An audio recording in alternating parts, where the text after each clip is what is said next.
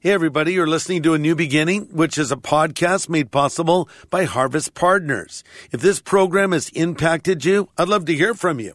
So just send an email to me at greg at harvest.org. Again, it's greg at harvest.org. You can learn more about becoming a Harvest Partner by going to harvest.org. There's an important event during God's end times plan that surprises many believers. Pastor Greg Laurie explains today. We're looking at the moment when heaven comes to earth. Every kind of separation now is a thing of the past. There's no political separation. There's no racial separation. There's no spiritual separation. Everything is coming together. God is making all things new. This is the day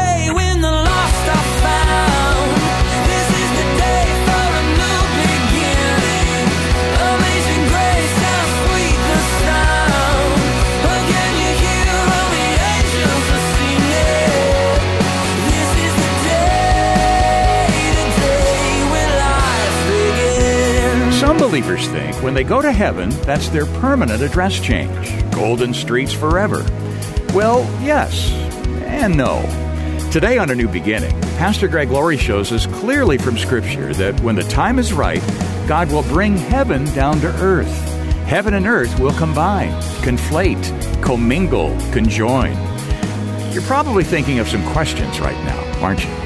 Well, Pastor Greg has a lot of insight coming your way. Glad you're listening.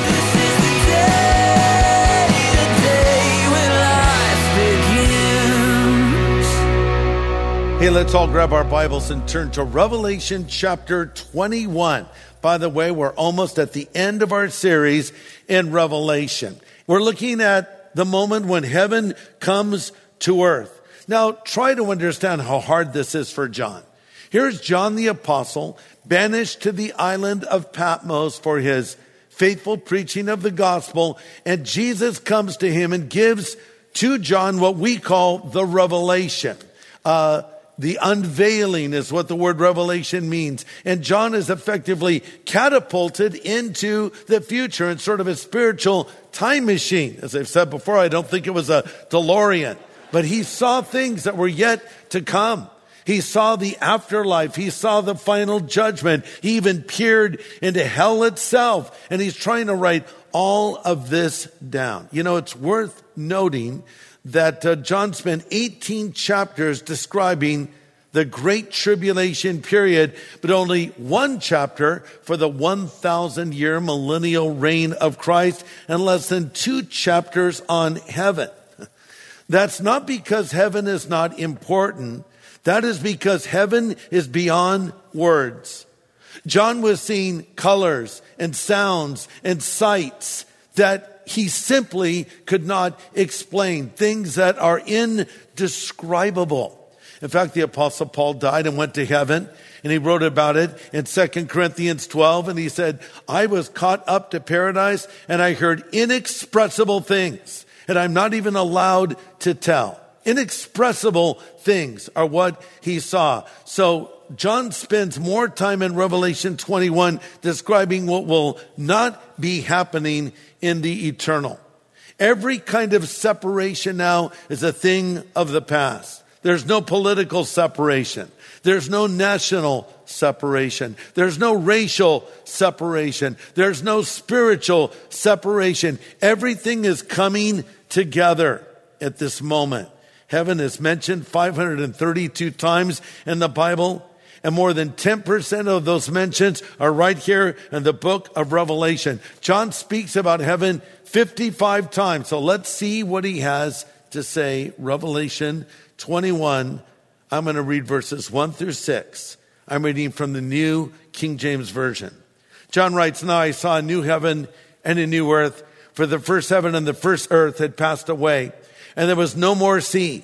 Then I, John, saw the holy city, New Jerusalem, coming down out of heaven from God, prepared as a bride adorned for her husband. And I heard a loud voice from heaven saying, Behold, the tabernacle of God is with men, and he will dwell with them, and they shall be his people, and God himself will be with them and be their God. I love this verse, verse four. of Revelation 21. And God will wipe away every tear from their eye. There'll be no more death, nor sorrow, nor crying, and no more pain, for the former things have passed away. Then he that sat on the throne said, Behold, I make all things new. And he said to me, Write for these words are true and faithful. Then he said to me, It is done. I am the Alpha and the Omega, the beginning and the end, and I will give of the fountain of the water of life freely to him who thirsts. We'll stop there. Aren't those beautiful words? I love how it begins. Behold, I make all things new. God loves new things. He wants to make new people. So all things are new. No more terminal diseases. No more hospitals. No more wheelchairs. No more funerals. No more suffering. No more separations. No more accidents. No more courts or prisons. No more divorces or breakdowns or breakups. No suicide. No rape. No missing children. No drug problems. No heart attacks. No cancer. No Alzheimer's. No famine or disaster. God is making all things new. Isn't that great to know? You know, we love new stuff. Think about when the newest phone comes out, the new iPhone, the new Android phone. People will stand in line to get theirs so they can walk out. I've got mine before anybody else got it. There may not even be that many changes in the new model over the old model, but we love to have the newest and the latest version of whatever. Same thing for your favorite show you like to binge watch on Netflix or on television. Oh, the new season is out. I can hardly wait to watch it. Hey, how about that new car smell? There's nothing like it. I have a friend that just got a new car and I was driving around in it. It smelled great. And so I left a burrito in it just to kind of break it in. he'll find out in about a month or so. But anyway, what we see here is things are new. And I think that marketers have discovered that if you put the words new and improved on something, it may sell a little bit better. Now, the fact is, the only thing that's new and improved may be the packaging. But in this case, everything is new. God loves new too. He's bringing everything together. And by the way, this is already a done deal. You say, well, what do you mean it's a done deal? This hasn't happened yet. Well, in the eternal realm, in a sense, it has. It's completed. Verse 6 says, God said, it is done. And that phrase carries the idea of absolute finality with it. Literally, these things have become done. It's done and it's secure. You see, when God speaks of the future, he speaks with certainty because he lives in the future, but he understands the past. And of course, he's in the present. It's the eternal realm. Ecclesiastes 3:11 says whatever has happened in the past is present now. Whatever is going to happen in the future has already happened in the past. So our response to that verse is, uh, what? Well, this is simply describing something we don't fully comprehend. It's the eternal realm. So my point is simply this. When God says something is going to happen, you can take it to the bank. Okay, so here we are in the final chapters of the book of Revelation. Let's pick up where we last left off. The next event on the prophetic calendar is the rapture of the church. Then the Antichrist emerges. The Great Tribulation period begins. Two sections of three and a half years. At the end of the tribulation period, we have the Battle of Armageddon, then the second coming of Jesus Christ. So let's bring it into the moment. What happens to a Christian when they die? Right now. Answer. They go to heaven. The moment you take your last breath on earth, you take your first breath in heaven. You close your eyes on earth, you open them in heaven. But there is a generation that will not see death.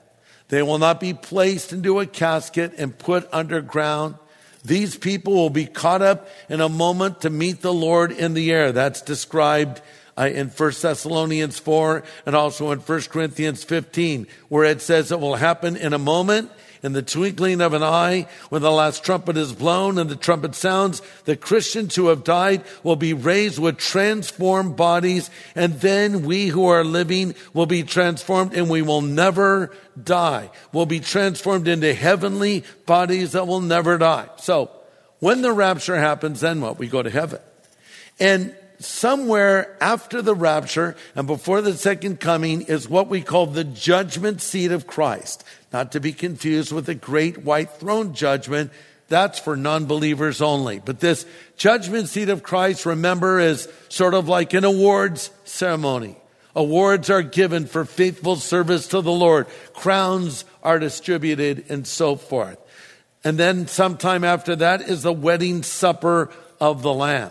The believers are waiting in heaven for the tribulation period to run its course, and then we return with Christ in the second coming. Okay, then what happens? Then Christ establishes his kingdom. Finally, the answer to the prayer of the church for 2,000 years happens when we pray, Thy kingdom come, Thy will be done on earth as it is in heaven. Now God's kingdom has come to planet earth. And this is a time where righteousness fills our planet. After the thousand years are completed, there's a brief rebellion. Satan is cast into the lake of fire and then the great white throne judgment. Pastor Greg Laurie will have the second half of his message in just a moment. Whenever you send us an email, text, or post a comment on social media, we read every word. Hi, Pastor Greg. I discovered your ministry right before coronavirus hit and we went into lockdown. Your sermons have helped my walk with Christ, and I've learned and grown so much as a Christian. My marriage has been rocky over the last few years, but when my husband and I started listening to your Happily Even After series, it was so beneficial to our relationship. We have a four year old daughter, and your messages, and of course, God, are what has kept us together as a family. Thank you so much. Has Pastor Greg heard from you? How have these daily studies in God's Word encouraged you? Why not drop Pastor Greg an email and let him know? Send it to greg at harvest.org. Again, that's greg at harvest.org. Well, you've joined us for Pastor Greg's studies in the book of Revelation. And later, we'll tell you about his new commentary that'll allow you to take these studies even further. Or get those details now at harvest.org. Now it's time for the grand finale, or as the French would say, the pièce de résistance. That's French for snails with garlic. No, that's escargot. No, pièce de résistance is, is the final dish, the main dish. And here now heaven and earth are coming together. They're merging and becoming one. The last marking of time was Revelation 20. After the millennial reign of Christ, we enter into sort of a eternal timelessness. Everything is now forever. Have you ever gone on a vacation and lost track of time?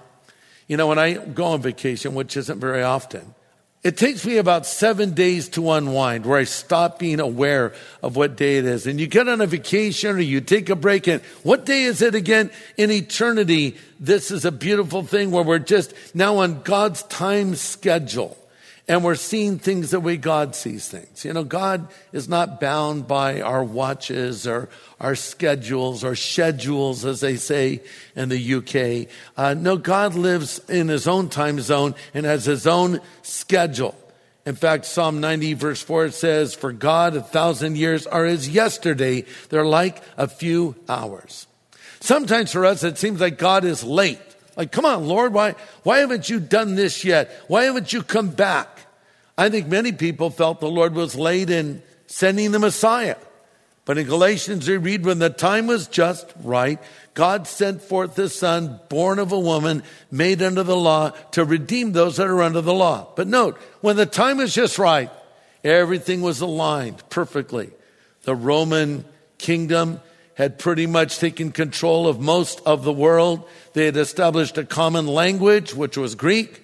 They had the Roman road system that opened the planet up for the first time ever. When everything was ripe, when everything was just ready, that's when the Messiah was born in Bethlehem. And when everything is right on God's schedule, Christ will come again. Listen, he's right on schedule and everything is going according to plan.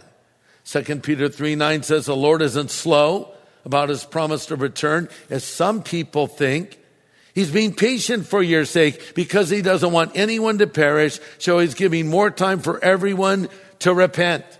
I want you to notice one of the first things that happens here uh, in verse 1 is there's no more ocean, no more sea. All the surfers are like, whoa, dude, what's up? Hey, what God gives you in the place of the ocean will be so much better, you won't miss it. It's worth noting that at present, two thirds of the earth's surface is covered with water, thus only a small percentage of the planet earth is inhabitable, and God's going to remove these barriers that separate us right now. Think about this. All people who have trusted Christ will come together. Have you ever gotten together for a family reunion and seen members of your family you haven't seen for so long and you wish it could go on forever? Or gathered with old friends that maybe you haven't seen for a while and you're having such a good time? Imagine this. Heaven is a great reunion where everyone will be reunited in one time at one place. All those who have died in faith over the centuries, all of us together. Eve will be there. Sarah will be there. So will Ruth, David, Noah, Jonah, Peter, James, and John. I think Abraham Lincoln will be there. C.H. Spurgeon. Oh, look, it's Dr. Martin Luther King over there. Oh, look, it's D.L. Moody. It's Billy Graham. C.S. Lewis will be there. Just think of the people that will be gathered together. What conversations we'll have. What times we'll have together. And for many of us, best of all, we'll be reunited with loved ones that have preceded us to heaven. This is going to be a wonderful time. Now God breaks the silence with something he wants us all to hear. Look at verse three. He heard a loud voice from heaven saying, behold, the tabernacle of God is with men and he will dwell with them and they will be his people and God himself will be with them and be their God. You know, throughout history, God has effectively been shrouded from humanity. Sure, he picked certain individuals to reveal himself to, like Moses, where the Bible says the Lord spoke to Moses face to face as a man speaks to a friend. But in the Old Testament, you would go into the tabernacle, which means tent, later into the temple, and you would have to go through the high priest who would enter into the Holy of Holies and sacrifice an animal for the sins of the people. But God was not approachable, but that's all changed in Christ. Now God can be approached. God can be called upon. But now when heaven and earth become one, you have open access to the presence of God. You want to say something to the Lord, say it to him face to face. You have a question for him, ask him whatever you want to ask. No appointment required. How wonderful would that be? You know, I think if I could live at any time in history, I would surely pick the time when Jesus walked this earth. And how, what would it have been like to be one of the disciples of Jesus and ask him whatever was on your heart or mind and just spend time with him? Well, you'll have that moment in eternity when heaven and earth become one. And also we see in this new earth, we're going to have a new city. Look at verse two. I, John, saw the holy city, New Jerusalem, coming down from heaven, from God, prepared as a bride adorned for her husband. Notice that word prepared. Jesus said, I go to prepare a place for you. And if I go and prepare a place for you, I will come again and receive you unto myself, that where I am, you may be also. The word prepared is the same Greek word that Paul used in 1 Corinthians 2 9 when he said, eye has not seen, nor has ear heard the things that God has prepared for those that love him. So heaven and the new earth are prepared places for prepared people. And we have the new Jerusalem. You know, Jerusalem plays a key role in the history of humanity. The city of Jerusalem plays a part in our past, in our present, and in our future. Jerusalem is the nerve center of the world geographically. Jerusalem is the salvation center of the world spiritually. And Jerusalem is the storm center of the world prophetically. Think about this. Jerusalem is a city of the past. This is the city that was ruled by King David. This is the city where the first and second temple were built. And it was outside the walls of this city of Jerusalem that our Lord was crucified. And it's also where he rose again from the dead. But Jerusalem is also the city of the present. When the Jewish people returned to their homeland after the horrors of the Holocaust and established themselves as a nation again, the prophetic clock started ticking because nothing like this had ever happened. On May 14th, 1948, a prophecy was fulfilled. Listen to this. No nation has ever been able to maintain its national identity three to 500 years after being removed from its homeland. That is, with the exception of Israel. The Jewish people returned to this place. They knew this is the place the Lord was calling them. Jerusalem always has been and always will be the eternal capital of Israel. But the Bible tells us in the last days that Jerusalem will play a key role in what is about to happen. Jerusalem is described in the Bible as an intoxicating drink, a heavy stone, and a burden for the world. Zechariah 12 says, God speaking, I'll make Jerusalem and Judah like an intoxicating drink to all who are nearby, who send their armies to besiege Jerusalem. I'll make Jerusalem a heavy stone and a burden for the world. But Jerusalem is not just a city of the past, it's a city of the future. Here, world history as we know it will come to a completion. Not far from Jerusalem, the battle of Armageddon will take place. And it is at the east gate of the city of Jerusalem that the Bible says Messiah will enter through. When Christ comes back again, his foot will touch down on the Mount of Olives. Remember, that's also the place where he ascended. It will split in two and Messiah will walk through the east gate. But now we're talking about the new Jerusalem that will come down from heaven. In this heavenly city, there's no crime, there's no corruption, there's no urban decay. We're living in a curse free world and we're busy as we're about our Father's business. Notice Revelation 22 3 says, His servants will serve Him. I think sometimes people think we just lay around in heaven on clouds and sleep. And that might be appealing to someone I'm talking to, but I like to be active. I like to do things and will be busy doing creative things, things that honor God, things that will bring great joy and fulfillment to us.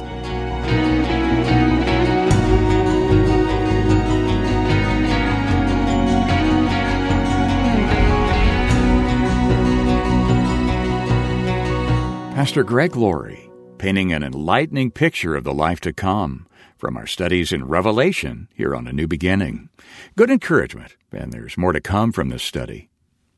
You know, Pastor Greg, so many people wish they knew the book of Revelation better. Yeah. They wish they understood the symbolism and had a clearer picture of what it all means. Right. And of course, your new book will help them with that. But mm-hmm. let me ask you, what's the byproduct of having a good understanding of Revelation? What will it do for us as Bible students? It'll be a blessing in your life. And I base that on a statement in Revelation itself when it says, Blessed is the person who reads, hears, and keeps the words of this book.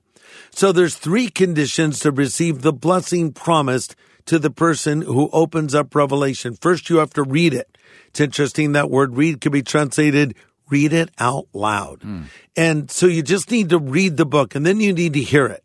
Jesus would often say, He that has ears to hear, let him hear. You need to open your heart up spiritually and let God speak to you. This is a Bible prophecy is not a bunch of data we want to just fill our head with. God wants to move your heart with it as well.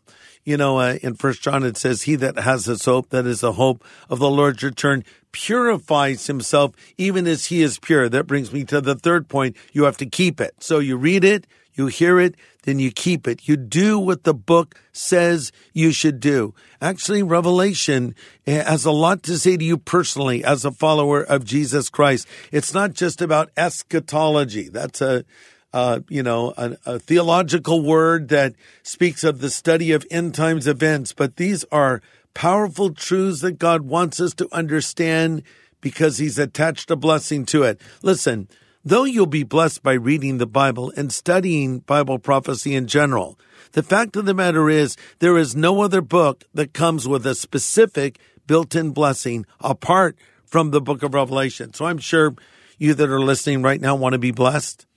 And that's why I want to send you a copy of this new book that I've written based on Revelation. I've simply called it Revelation, a book of promises. I think this will probably be uh, the easiest to understand book maybe you've read on the book of Revelation. And I think that you'll find it will open it up maybe in new ways for you. Look, the book of Revelation tells me that God is in control.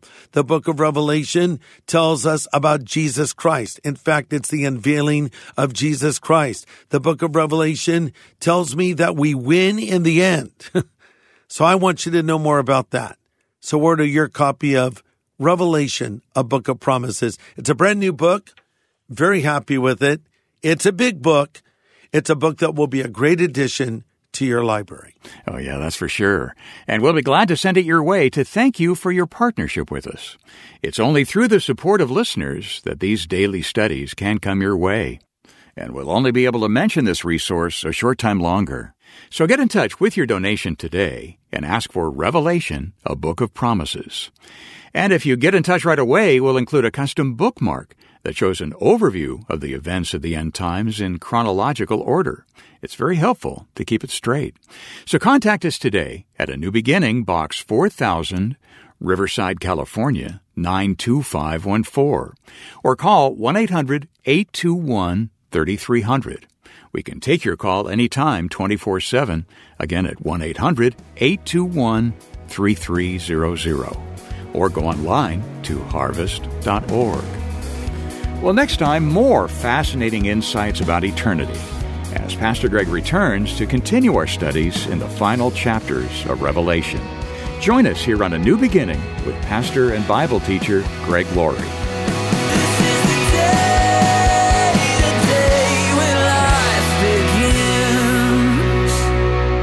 Thanks for listening to A New Beginning with Greg Laurie, a podcast made possible by Harvest Partners, helping people everywhere know God. Sign up for daily devotions and learn how to become a Harvest Partner at harvest.org.